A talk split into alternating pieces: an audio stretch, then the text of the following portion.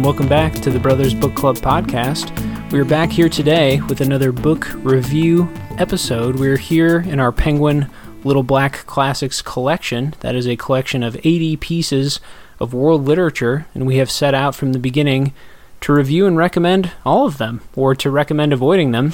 Joining me today is podcast co host Amanda. Hey, Amanda. Hello.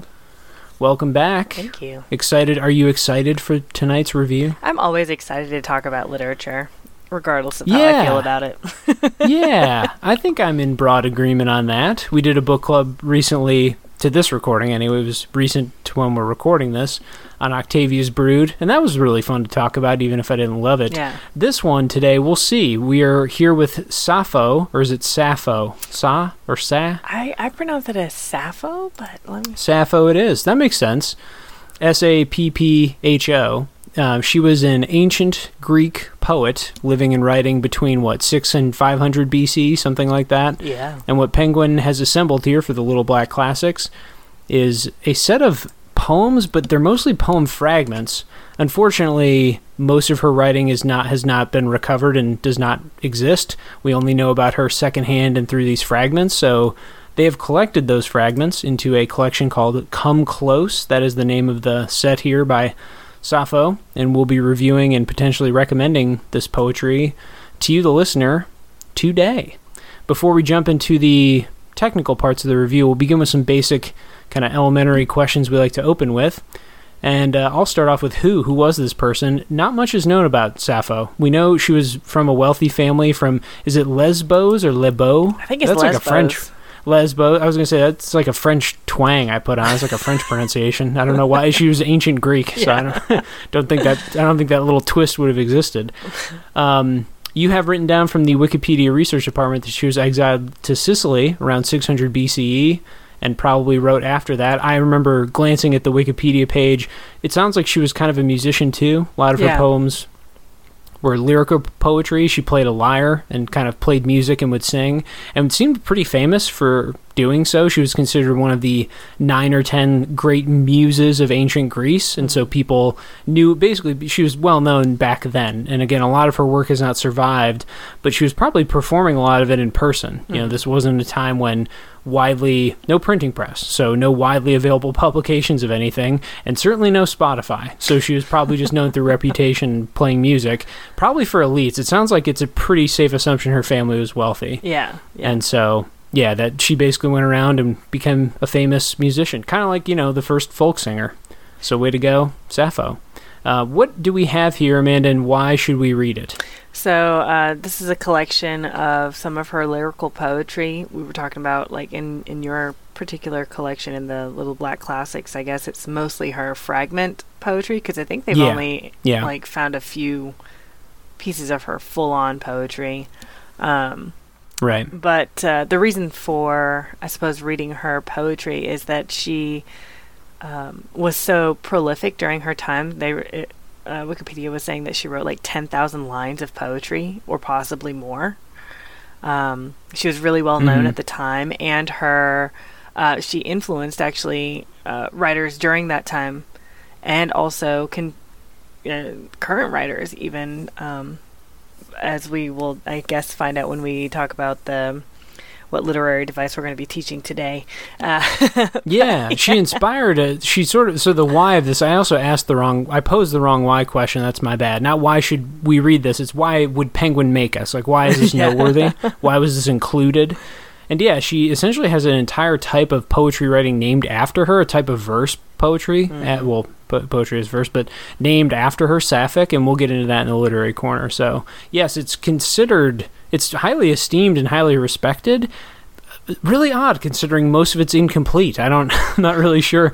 There are nine other muses. I don't know what, what happened to them or if many of their things were taken down or survived through history. So I don't, I don't know. That's, it's a blank spot. I, I'll admit that when I read on the Wikipedia that she was one of this this group that was like oh, they were all lauded, I was wondering if there was some kind of like nonfiction, pretty readable nonfiction that is like the history of those women. I that would be I'd be curious to read that. I'd never I'd never even heard of this concept before. So Yeah, it was it was strange to me too that she holds so much interest, I guess, with academics. But I think that part of that is because she was a female, you know, a female lyricist at the time when it was mostly male lyricists. Right, right. And also, like, people have inter- interpreted her work to be um, homosexual. So I think that also holds some Mhm, interest because yeah. a lot of the readings are like that, which is where we get the term um, lesbian and yeah, the yeah, Yeah. the etymology of lesbian comes from that island Yeah. that she is from, Yep. which I had I did not know that at all.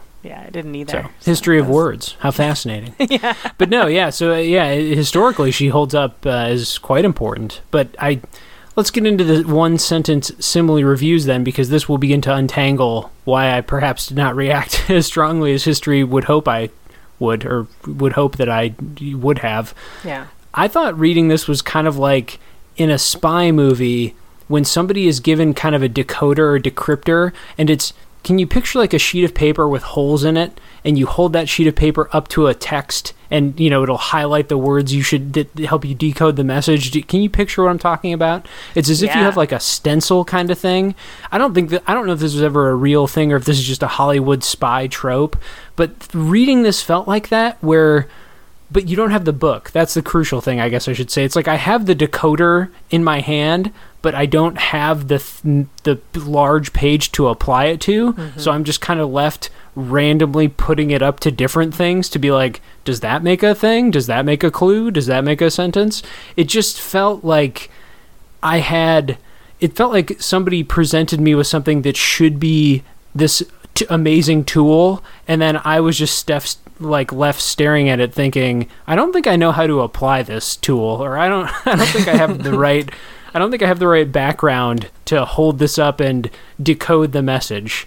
So it kind of was in that sort of frustrating group for for me. How about for you? That makes sense. It, uh, especially since we were talking about this before, but you actually just have the fragments in, in the collection. But I, I actually Yeah. chose specifically when I was reading through um, the collections that I saw online. I chose the the ones that are actually complete. so I would imagine Mhm, that if you yeah. just read the fragment ones, it would be like reading ad libs, but like it, nobody has filled them in, and you're not quite sure which word is necessary to fill in. Yeah, most of these poems are literally Mad Lib style. Yeah. They just cut off or they begin randomly. yeah, yeah. How about for you? What was reading it for you like? Uh, so for me, I had a slightly different experience just because I was able to read the full poems, a couple of her full poems. But I said reading this is like putting into words that one scene in the movie Pride and Prejudice, like the good version, not the Keira Knightley one, uh, between Mr. Darcy and Elizabeth Bennet, where there's that they're gazing at each other. This is the Colin Firth and Jennifer Ehle version. I don't know if you've seen it, but um, no, I saw the Keira Knightley one in high school that was for for AP Lit. oh terrible. That's it was one. because our teacher had us do a critique. Yeah, she hated it, and we had to. We watched it in that through that lens. Actually, makes sense. Um, but the the quite a production, though. It- really impressive costume work, huh? Yeah, like I mean, everything except for the acting was great. I, I honestly don't remember enough to say. Her whole thing with it was that it made it too romantic. So it wasn't satirical enough for her. Right. That was the big. That was we were critiquing it for like tone and yeah. So anyway, I don't. Yeah. and Uh, character work was messaging. completely wrong. Anyway, Okay. Yeah. but the uh, Colin Firth and Jennifer Ehle one, there's this one scene where they're like, where Mr. Darcy's looking at Elizabeth, and you can just feel how much he loves her, but he's like trying to hold back because she had already rebuffed him and everything like that. So this, the poetry that I read. Um, in this collection reminded me it made me think of that like intense longing that's not like creepy and overbearing but just like really sweet and uh, innocent in its like purity of love Oh wow. Well, why don't you make your connection then too? Because I think that's a much um, more coherent uh, response than I had. I think my my response to this is quite disjointed. oh It'd be just because I don't know. I, di- I didn't feel it, that the collection had any cohesion to it. it. They tried to theme some sections and sort of labeled them, but within those, uh, hopefully my quotes will illuminate this. I just felt like it was really spotty. So we jump into your connection. Then, what is the 2020 connection you have with this text? Um, it is just love, and it's different types of love. Um, so there's the romantic love, obviously, um, like with Mr. Darcy and Miss Bennet, Bennet, but um, also there is familial love where she writes a poem about her brothers and and how she's so happy that they're coming home from a war right? So there's family love there's romantic love and there's also self-love and self-appreciation. And um, i think that the poems are all and there's also love for nature and love for just life in general. So that's that's kind I- of the lens i read it through. Yeah, and mine isn't so different. My connection was to aging and changing. Mhm. I think there are times when she feels like she's been moved on from in this collection, and that kind of ties into some of the love. Right. She also worries that people have moved on from her at some point. There is a poem in here to maybe a lover of hers, and she just says, like, I can't keep up with this anymore, just move on, or, you know, just go on, go find a younger bed, or I forgot how the translation went.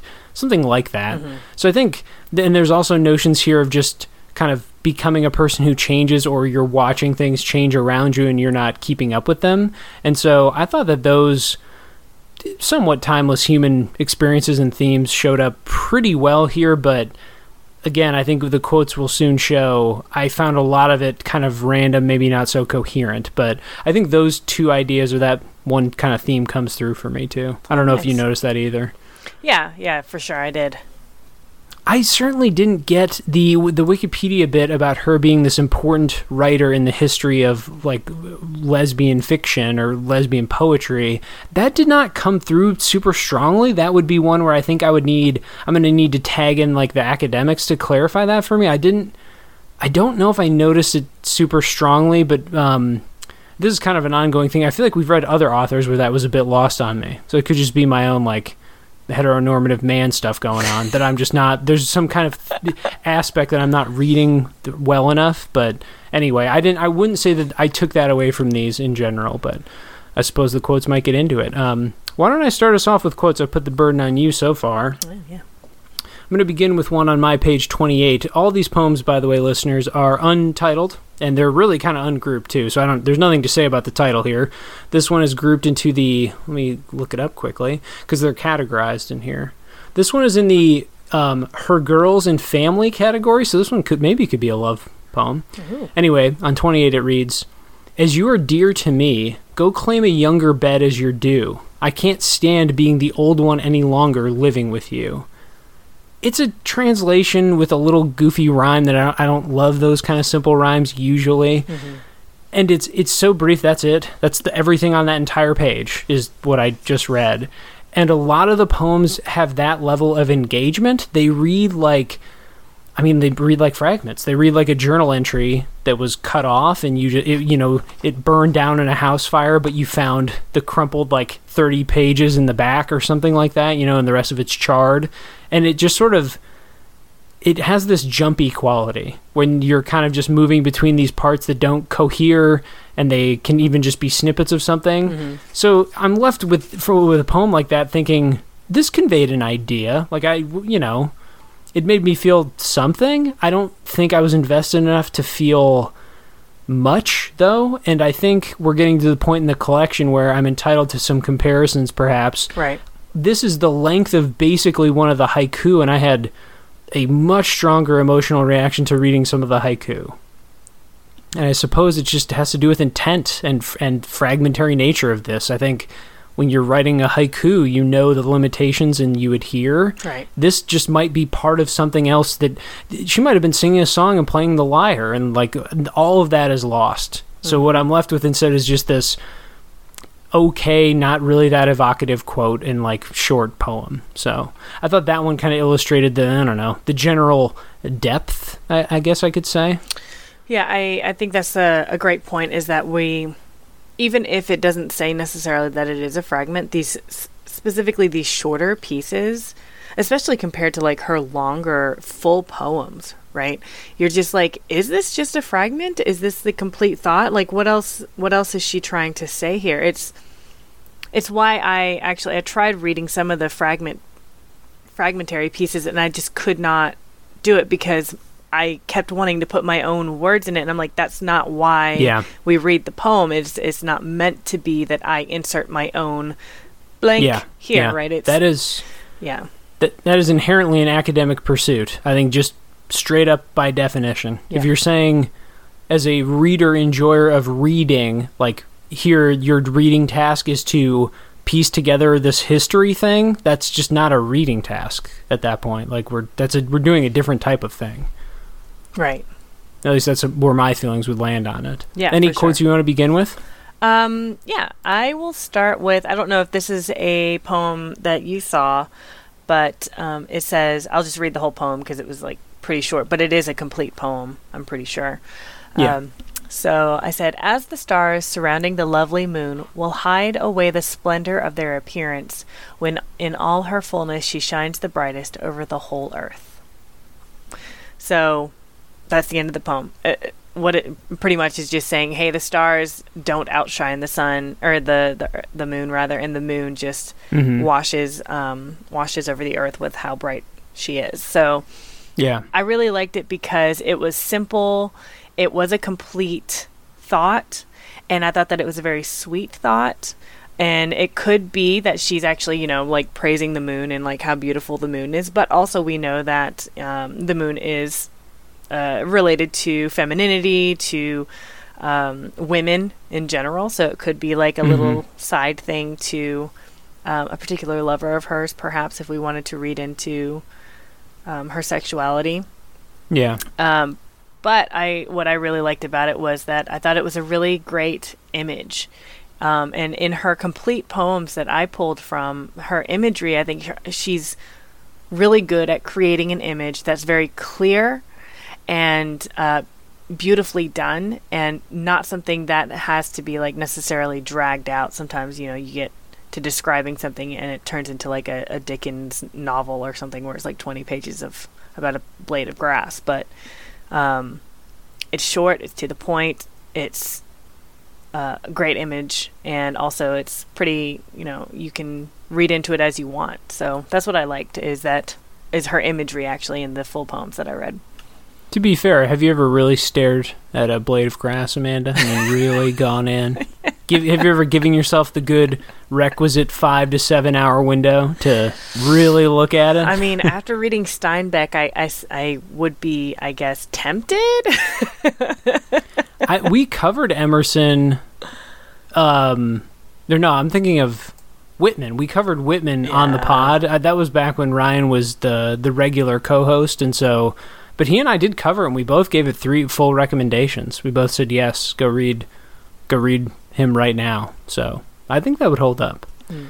But anyway, yeah, no, I agree. The imagery, yeah, I think this tested me in that I imagery in the service of nothing can only go so far to me. right. Again, without, and I think haiku. This is where the structural part of my reading brain kicks in, because when I know going into it structurally that a haiku was designed, written, it, it, it adheres to a form so tightly. I can set that expectation and open my mind up to that and like let my mind be ready. These are so formless. I don't it, kind of blew my mind to learn that her style had some broad reaching literary implications because I have no these I came away from these feeling no cohesion in style. Like some of them are two lines and again this could just be because they pulled the fragments but some are like half a page some are random a random two split lines some are in full stanzas like it there's no I, I don't I didn't know what to expect. So at any rate, yeah, that's interesting. I, my next quote that I'll give has some imagery in it, but this one speaks to kind of the f- what I felt was kind of a factual tone or nature to some of these poems. This is about the goddess Artemis, and on page forty-two it reads. Once as a two, too lissome maiden was plucking a blossom. Artemis made the pledge no god can break. Upon my head and all that I hold dear, I shall remain a maid, a mountaineer, hunting on summits. Grant this for my sake. The Father of the Blessed gave the nod, yes, and all the gods pronounced her frontier goddess and slayer of stags, and Eros never crosses her path. And then it cuts off with an ellipsis. It's it's the beginning of something. I would like to hear her version of the Artemis of Artemis's tales. Like Artemis is an interesting goddess, mm-hmm. but I don't know if anything. It it, it I chose this one because it teases much more, but perhaps that's just the infuriating nature of reading something that you know ninety nine percent of the work has been lost or, or whatever percentage it is. Because I there's enough there for me to think, okay, like there's references to the Blessed Father, and there's some potential with some imagery there, and so there's a lot lingering. but I, I didn't feel a payoff to that and just the way that it ends so limp and flat. And it just basically it says that's her name like okay and her domain you know? Mm-hmm. Nothing inherently interesting about that and i don't think there was much to elevate it either. I felt that way about a good number of these poems which it's almost a weird critique because most of it is lost. So i don't really know what where the, my critique is kind of a dead end like i don't really know what to say i'm not really critiquing something complete it could also be an absurd criticism given that she would have been singing this with an instrument. so I don't like it's you know it's the classic. Uh, I, I won't name names because we try to avoid really direct current event type stuff. But there is let's just say a conservative political commentator that is popular online with you know certain people. And the did you see that new song by Megan Thee Stallion and Cardi B that they made? No. They made a rather provocative song called Wet Ass Pussy. You didn't see this? no, I did not. yeah, well, I'm going to have to mark the explicit tag for this episode now, but it's okay. I like to know whether, because I do try and mark that with sincerity. Some episodes we don't do any explicit, some we just do. So here, this one's off now. Whatever, I'm going to have to mark it now. But uh, so they made a song called WAP Wet Ass Pussy. They made a music video. It includes uh, many sexual references and sexual dancing, whatever. And so, but there was a person who, in order to criticize the song, took the lyrics cold and read them with no intonation. And that was his whole thing. Was like, listen to me in the most neutral voice, like a robotic sound. Read these lyrics to you rapid fire and listen. Don't you hear how dumb this sounds? And it's like, man, that is that they didn't make a slam poem. They made a song Right. that has, that is meant to be sung, Right. and like that that their the sound of their voices matters. The the music backing it, the the sampling they did matters. Like it doesn't. It also doesn't mean you have to think it's good or high art. Like I, it's just it's such an absurd criticism because you removed it from the medium it was made in. Like if you want to critique the song, play the song and then critique it when the song is done. Like I don't. It just and so anyway, I, felt coming out of this a weird connection to that whole recent hubbub just because my critiques of these feel so limp just because I, I can only shrug and be like, yeah, but if she was playing some lyre and like we were hanging out and drinking wine, I bet it was cool. I don't know. This seems, she seems like she's has some interesting ideas and like you said the imagery can be provocative but there's just so much of it gone and Yeah. w- it's so contextless that i i can only shrug at it and think i had no reaction to quotes like that i mm-hmm. don't it just didn't follow through with anything so yeah, a strange connection. You thanks for letting me go on that little odyssey. Feel free to go look at that music video after the episode is done. I might have to now. I shudder to think my mom is the only assured listener I know of the pod, and so I shudder to think that she's gonna have to go Google that music video and watch it now, mom. But you know, you we, you can handle it. It's it's what these women made as a statement of uh, kind of like provocation in 2020. I I don't know. I've it's there have been music videos in that vein in recent years. I feel I don't know quite neutrally about them now. I'm not really sure what my reaction to be. I think Megan Thee Stallion's voice is kind of cool. That's my main takeaway. Mm-hmm. She has this kind of baritone voice to her that I don't know. It, I it's kind of like a provocative sound. I'm not really sure what else to take away from that video. Feel free to go read the lyric sheets. But at any rate, I think that's the most relevant form of analysis. It just reminded me of that clip I saw of the man reading the reading the lyrics. I felt like that guy here, but at least I'm not doing it in bad faith. I'm not trying to make something seem absurd. right. It's just we, cannot have a version of her singing this with her playing her lyre. Like it, it can't exist. So I, I don't know. I'm not really sure how to critique it on its own terms. What, what are your thoughts? I think that you should sing it. But I don't have a lyre. But even then, I, I would refuse. I don't even have an instrument to play. I haven't played. The only instrument I've ever tr- attempted was the bass guitar, and I don't have one. And I'm not even sure how I laid that down a track for that. I'm well, I'm well inequipped, you know, or unequipped for that. And so, I, you know, I think we can critique this uh, on a piece of reading merit. It was included in a reading collection. You know, this wasn't. I didn't order the Penguin Little Black CDs compilation. You know, it's, this is not like now that's what I call music. I, so I don't. It was included to be read as a piece of literature. So I can only approach it on those grounds. I guess it's how it was presented to me. But I did feel there was a huge gap there. It made me feel like that, but at least I was trying to do it with sincerity. Yeah, I'm not sure. Did you feel like any of these? I you know this is the classic thing with with song lyrics. I think of bands I love that have music. The lyrics I they're just corny usually. I don't know. I don't. I'm not really sure what makes a good rock and roll lyric other than like a bunch of people can scream in an auditorium. Like I don't. Do you find yourself provoked by song lyrics often? Um, I can be. Yeah, I think for it, it depends, I guess, on the artist. I find that I like I'm attracted to the music itself first and then I actually I like to look up the lyrics to the songs as well. And then Yeah. based on like the combination of the two that becomes like, you know, something that I'll play over and over again. But if it's just the the sound of it that I like, I mean, I might play it sometimes, and if it's just the lyrics that I like, yeah, I'm, I might play it sometimes. But if it's a combination Mm. of the two, it'll become one of my favorites.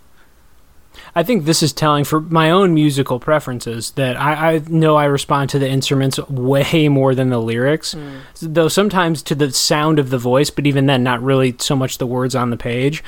I, for example, would quite literally never, ever look up an a cappella version of anything I like. Literally have never done that, but I have on many occasions looked up instrumental versions of rock songs I like or like mm. metal songs I like.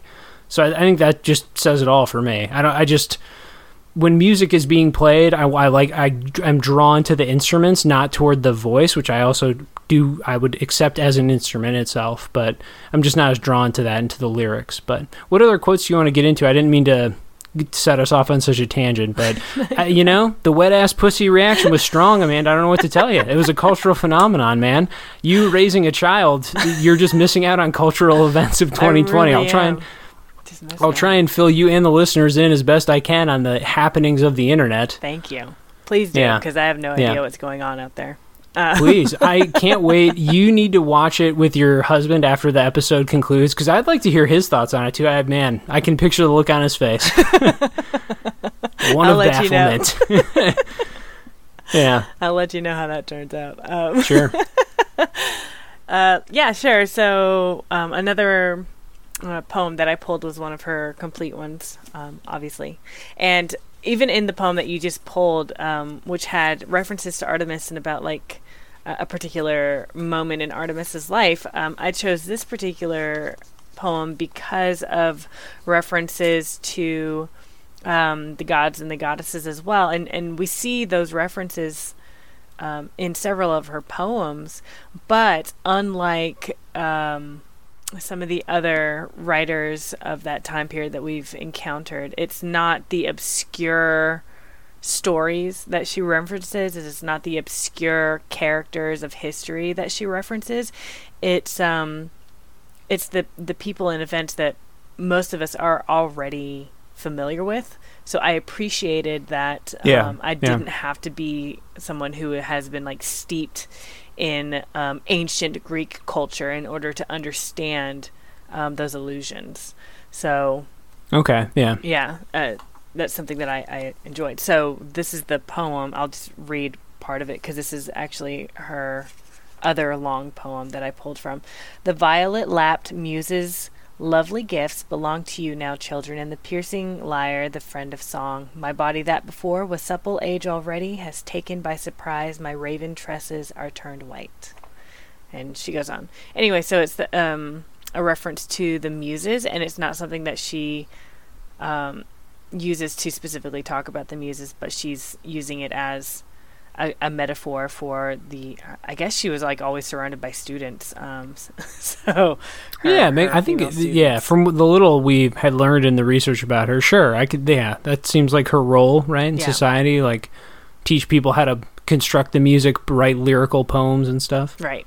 Yeah, I think it's. I don't know if I had that quote. The other quote you pulled, I definitely had. I remembered reading it actually, Oh yeah. just because some imagery like that was not in mind, not that common. But Mm-hmm. I think yeah. So I would say I found it mostly accessible, though. My knowledge of Greek names is kind of up right now because of when I taught sixth grade. It was something we did a unit on. hmm So I think it's mostly accessible, but Yeah. there might be some th- there might be some Googleable moments in there for a, a, a reader coming in cold. Yeah, I I don't know where I forgot where I got my collection from, but like the other references that I found were references to obviously Aphrodite. There's a lot of Aphrodite. Yeah. There's Yeah, love. Zeus, and then there's also um, uh, Ares. Mm-hmm. Yeah, So- I remember that one. So that's yeah. Those were really the only, and, and a lot of references to the muses, and so that was that was really the the only ones that I really noticed, and those are very common ones. So I wasn't, you know, I wasn't like overly surprised. But I've yeah. got one here I found that references Crete, Cyprus, and some hero perk. It might even Percatoles, Percov. Maybe, well, maybe they're just saying percolates. I thought that it was capitalized at the beginning of a line, so I was like, "Is that a person's name?" Could just be the the word percolates. But yeah, okay. Well, we gave a good sense of the style and Yeah. allowed a digression about a current musical trend. So we've nailed the quote section. Let's jump now to the literary corner. I think we'll be brief this week, but Amanda has set us up with a good one. Amanda, do you want to talk about what a Sapphic stanza is? This is the educational part of the pod. Yeah, sure. It is um, so a stanza to, to begin with is just the a collection of the lines. It's like the paragraph for the poem itself. So there's lines, which is the individual sentences, and then you have the stanza, which would be the paragraph form, a break between the paragraphs. Um, anyway, so it is. Um, Kind of like with iambic pentameter, where you're counting the syllables inside the Yep. lines. Yep. So a sapphic stanza, there are uh, four lines, and the first three lines each have 11 syllables, and then the last line has five syllables. Um, right. Yeah. So that's that's what a sapphic stanza is. I and have- apparently, Catullus also used that in his writing. He was inspired by Sappho yeah. to use Yeah, and we've and we covered Catullus before. Yeah. Two questions. Well, let me add on this quick from the Penguin Literary Dictionary. They add, yeah, it's an ode written in regular stanza form. Sapphics, there called, they're written in quatrain stanza with a particular um, metrical scheme, which you just explained well. And then they they have this little zinger in there. Despite or perhaps because of the difficulties of this form, a large number of European poets have used it, and then they go on to list a bunch of them Yeah. two two questions. First is did you notice this when you were reading? Would you have been able to define this before looking it up? Definitely not. And I think it's because of the translation. Yeah, that and then my follow-up was going to be then retroactively does this change your view of anything you read? No, because I think that My- the yeah. my translation did not even attempt really to do the syllabic counting or anything like that.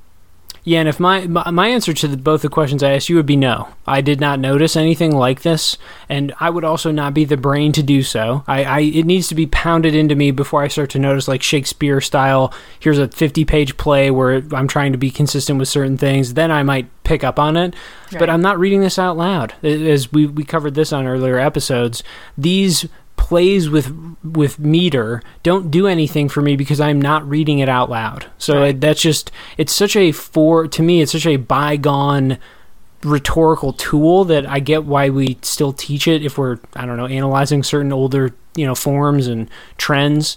But yeah, I don't. It means nothing to me. I would no, I would have no clue. The fact that it was so meaningful and influential really blew my mind because I finished this. I would have had zero uh, reference for that, or I would have zero prediction about that.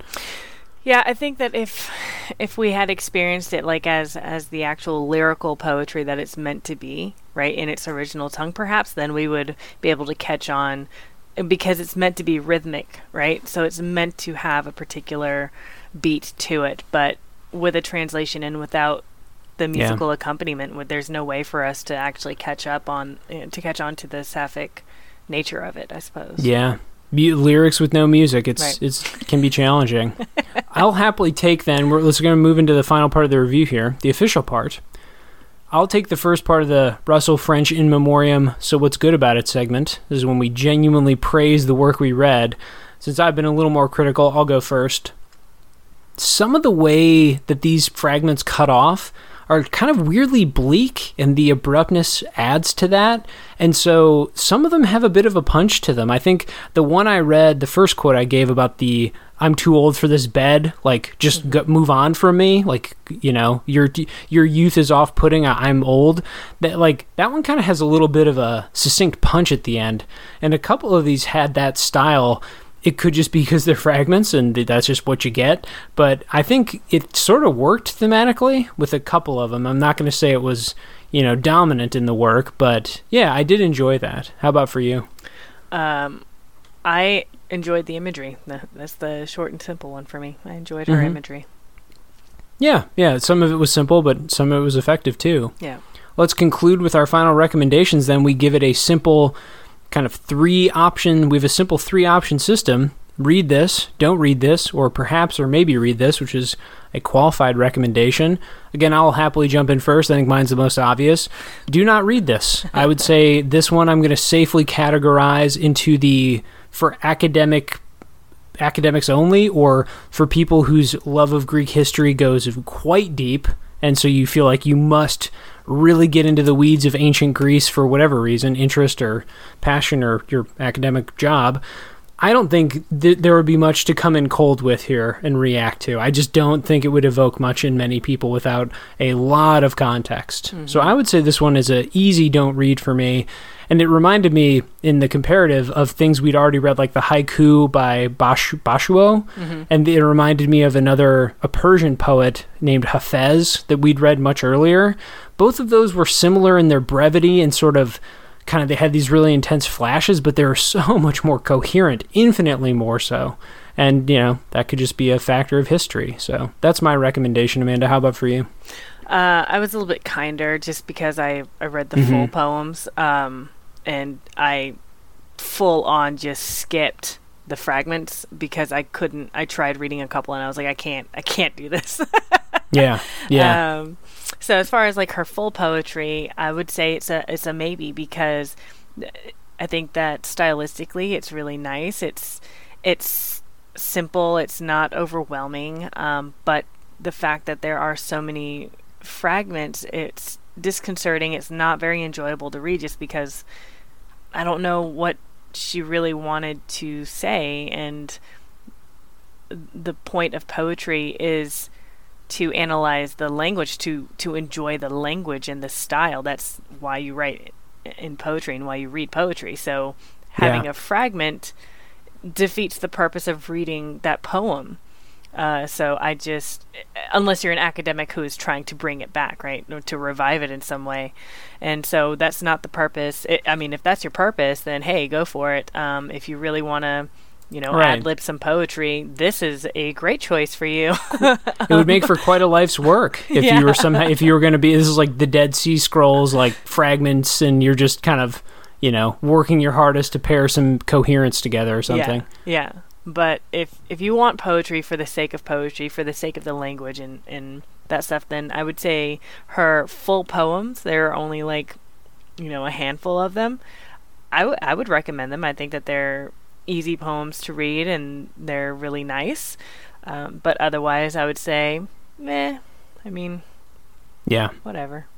I will say, uh, my final word on this is I came out of this thinking I had no clue that there were these 10 women muse poets in the in ancient Greece that were like almost canonized at the time as the 10 you know provocative kind of like lyricists and, and musicians mm-hmm. i would give me the academic but readable history of those people. Like what makes them in common? How did they get deemed as such? What history do they have together or apart? Like what were what differentiates them in style? What do we know about them? I, that's i would read that book happily. It was something it felt like such an odd blind spot. I mean i guess i got my my regular healthy dose in college of your aristotle's and plato's. And so yeah i just thought that as a topic i thought that was fascinating. I'd never heard of it once that i could remember. But yeah actually reading these fragments it's yeah it's a pass for me. Yeah, the way that I read that, um, let's see, it says her poetry, I'm reading from Wikipedia, her poetry was well known and greatly admired through much of antiquity, and she was among the canon of nine lyric poets, most highly esteemed by scholars of Hellenistic yeah, nine. Alexandria.